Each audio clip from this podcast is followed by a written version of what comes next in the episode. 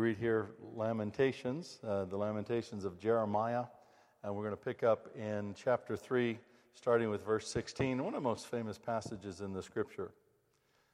He has made my teeth grind on gravel and made me cower in ashes. My soul is bereft of peace. I have forgotten what happiness is. So I say, My endurance has perished, so has my hope from the Lord. Remember my affliction and my wanderings, the wormwood and the gall. My soul continually remembers it and is bowed down within me. But this I call to mind, and therefore I have hope. The steadfast love of the Lord never ceases, His mercies never come to an end. They are new every morning. Great is your faithfulness. The Lord is my portion, says my soul, therefore I will hope in him. The Lord is good to those who wait for him, to the soul who seeks him. It is good that one should wait quietly for the salvation of the Lord. It is good for a man that he bear the yoke in his youth. And then over to 2 Corinthians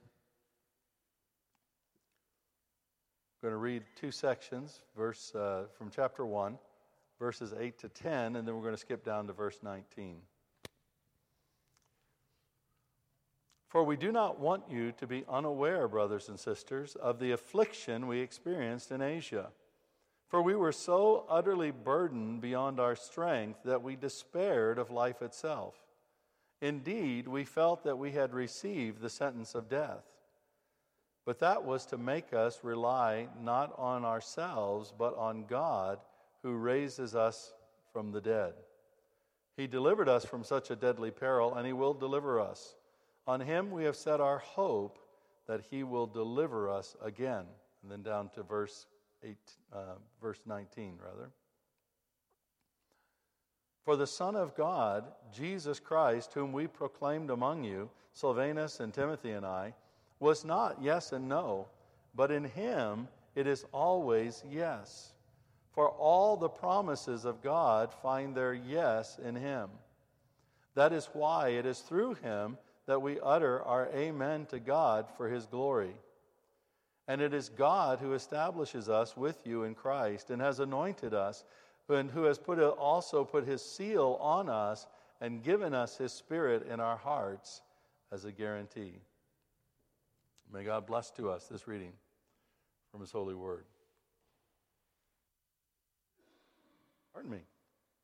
Well, as I look back on the last four years, and it's been uh, four years ago this month, I think the last four years have been the most pain, personally painful season that I can ever remember in my life. Now, I've had some pretty tough times. Uh, I've gone through a lot of conflict in the midst of ministry. Um, you know, it was the foundation for the, the book that I wrote, Freed to Lead. Um, I, you know, had tr- challenges in my upbringing, as most all of us do at some point in time. But I think, you know, the last four years, it just feels like I, sometimes I felt a bit like Job. And I felt like I've been touched in places that uh, I didn't think I could be touched. I mean, I'm thankful that I have such a strong marriage and our marriage hasn't been challenged in, in any way, shape, or form. Uh, and hopefully, uh, if you've seen me around, uh, none of you would ever figure out that I've had some of the most difficult years uh, personally, emotionally, of my life. Uh, and I, I wouldn't go through the catalog of all the things that have happened uh, these last four years because I don't want you to leave depressed. you know, and, and a lot of times when I, I tell my story to people, uh, I, I, get this people will say, Oh, wow, I, I thought I had it rough, but I, I kind of feel good about my life now. so, and certainly, certainly, it has been challenging, it has been painful. And the real temptation when you go through these times is to lose all your hope, to start thinking, I'm never going to get out of this uh, because you know four years is a very extended period of time. Most of us, if we go through tough times, we expect them to last an hour or two, or maybe a week or two, or you know in a really dire situation, maybe a month or two. But we don't tend to expect them to last uh, in, in a, uh, over a season of time.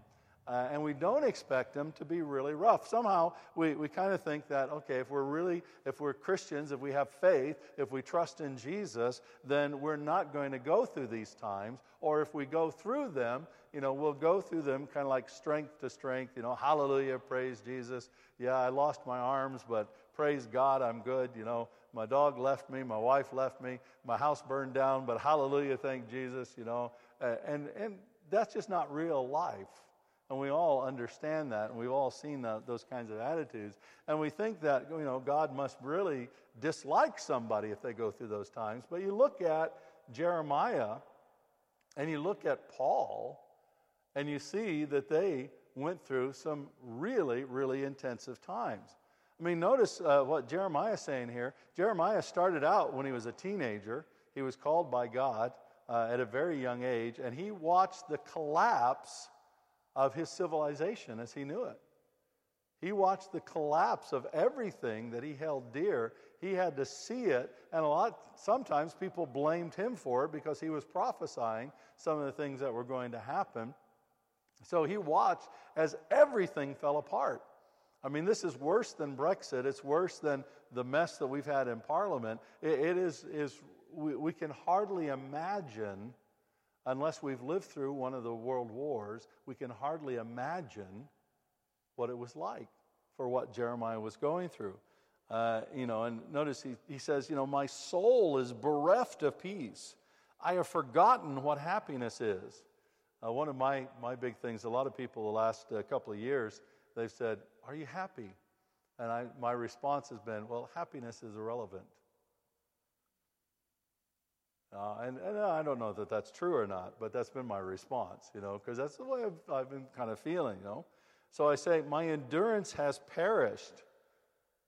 I mean, it's like I can't go on. And I feel that way sometimes. I just can't go on, just can't take the next step. Remember my affliction and my wanderings, the wormwood and the gall. My soul continually remembers it and is bowed down within me. I mean, that is really, really intensive stuff. And you could go all the way back to the beginning of the, the Lamentations, and you just hear it continually what's going on there. Or you look at what Paul went through. Uh, we, you know, we, we tend to, to think, well, Paul, you know, this real strong guy, uh, never, yeah, okay, he had some challenges, but he just kind of went from strength to strength. But look what he says For we do not want you to be unaware, brothers, of the affliction we experienced in Asia. For we were so utterly burdened beyond our strength that we despaired of life itself. Indeed, we felt that we had received the sentence of death.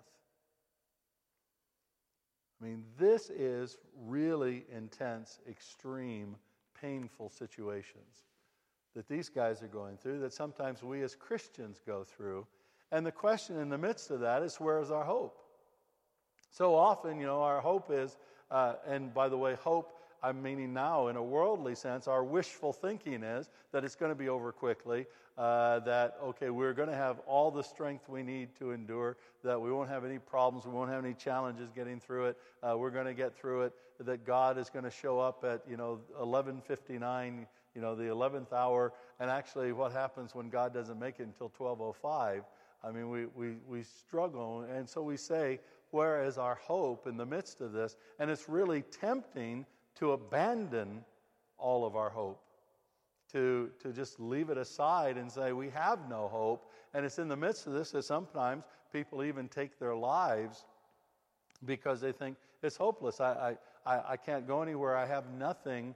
In the midst of all this pain, in the midst of all this struggle, in the midst of all this suffering, clearly I, I just don't have any hope. I've almost given up on God showing up to get me through, to overcome this. And we get caught in the middle of all of this, and we are tempted to fall into deep discouragement, depression, and despair. How do we keep from that? Where do we find hope? What, what is going on in the midst of all of this?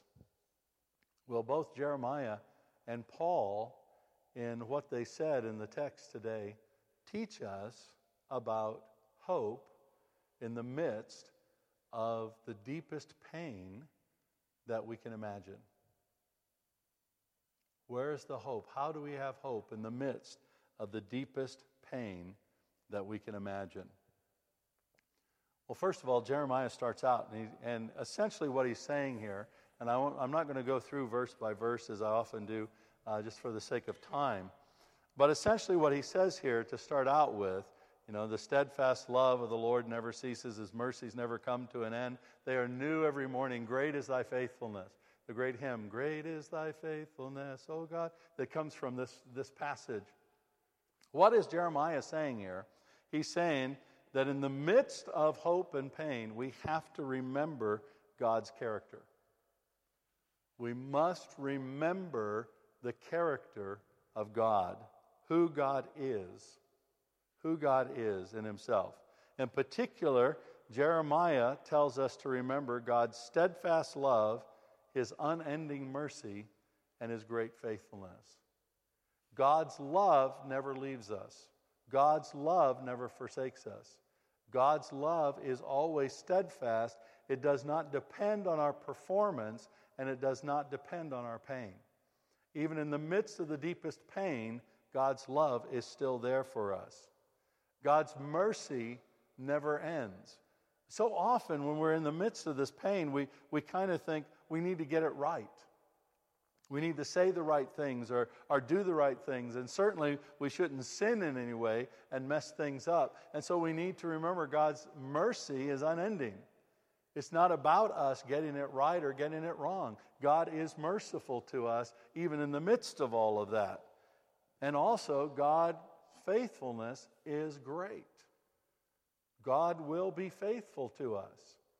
Doesn't mean that we will see it in the instant, doesn't mean that we will see it in the moment, but even over the last four years in my own life, I see continually the love, the mercy, and the faithfulness of God. And if we will remember God's character and begin to look for these things, we will see it. We will see the manifestation of God's character in these areas, even in the midst of our pain, even in the midst of our struggle, even what we're going through. Then he says something interesting in verse 24. He says, The Lord is my portion, says my soul, therefore I will hope in him. Essentially, Jeremiah is saying here that we need to remember that God is enough. God is enough. If everything else is stripped away from us, God is enough. God is our portion. God is our hope. God is our refuge and strength, according to the psalmist. God is enough. Too often, what we want is God and something else. I want God and money. I want God and a perfect relationship. I want God and a bigger house. I want God and a nicer car. I want God and a better job. And those things aren't wrong. But what happens if you don't get any of those things?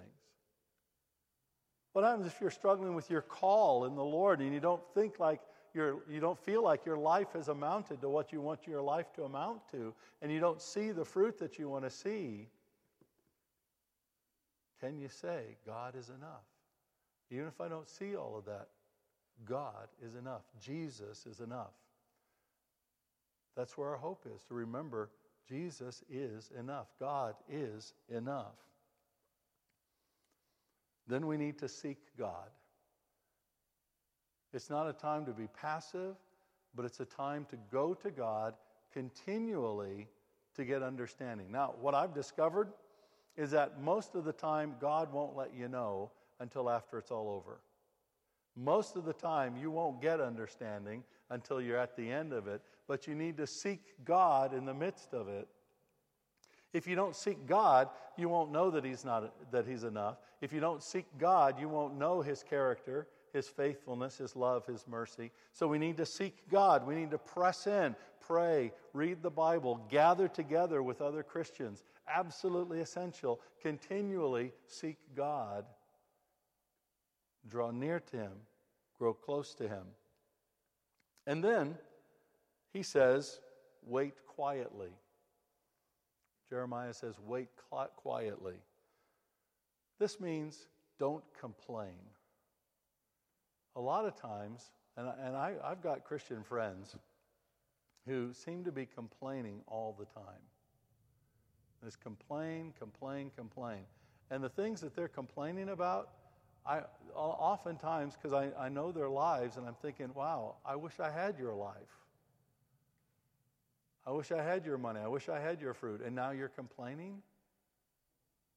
Don't complain. Wait. And that's the quiet part of that. Now, we can complain to God. I don't think God minds that. He hears us, He listens to us. But what happens is if we complain a lot, we focus on our circumstances, we don't focus on God. We focus on what's happened to us, we don't focus on God's character. It's absolutely essential to focus on God's character. So we wait quietly until the Lord brings deliverance because He's faithful and He will do that. And then Paul is essentially adding to what uh, Jeremiah has said from the perspective of the resurrection. He's effectively, you could summarize what Paul says as have faith and rely on God who raises the dead. God is the one who raises the dead, and we're not dead yet. So there's still a possibility to be raised. There's still a possibility to go on. We have a God who raises the dead, and that same power that He used in raising the dead is available to us, is working in us right now according to faith in Christ Jesus. So we need to have faith, and in the midst of all this, rely on God with our eyes firmly fixed on Jesus Christ. And Paul reminds us that all God's promises are yes in Jesus. There's nothing that God will withhold from us. We, not, we won't necessarily experience the fulfillment of all of them in this life, but we'll see some of them, and we can be confident that He says yes in Christ Jesus. We can be confident, as Paul says, that God has established us. He has drawn us to Himself. He's made us His followers. He will not abandon us. He will not leave us. He will not cast us away. He has established us. God has sealed us. He's made us His own. He sealed us as His precious chosen children, and God has given His Holy Spirit in us to continue to work in us. So, we, because of these things, we can have faith on God and rely on God who raises the dead. It's not easy to go through times of deep suffering. It's not easy to go through seasons of deep pain, especially if they're protracted. But if we listen to Jeremiah, we listen to Paul, we can know that even in the midst of the worst circumstances imaginable, we have hope. We have hope not because we're great, not because we're tough, not because we've got what it takes to get through. We have hope because of God in Christ and who we are in Christ. Let's pray. Gracious God, thank you. Thank you for stirring our hearts in hope. Thank you for reminding us of your goodness, your faithfulness, your mercy, the wonders of your character. Lord, I pray that no matter what, what painful situation we go through, you'd help us to keep our eyes fixed on you, to wait on you, in hope that you will bring the promised resurrection. Through Jesus Christ our Lord. Amen.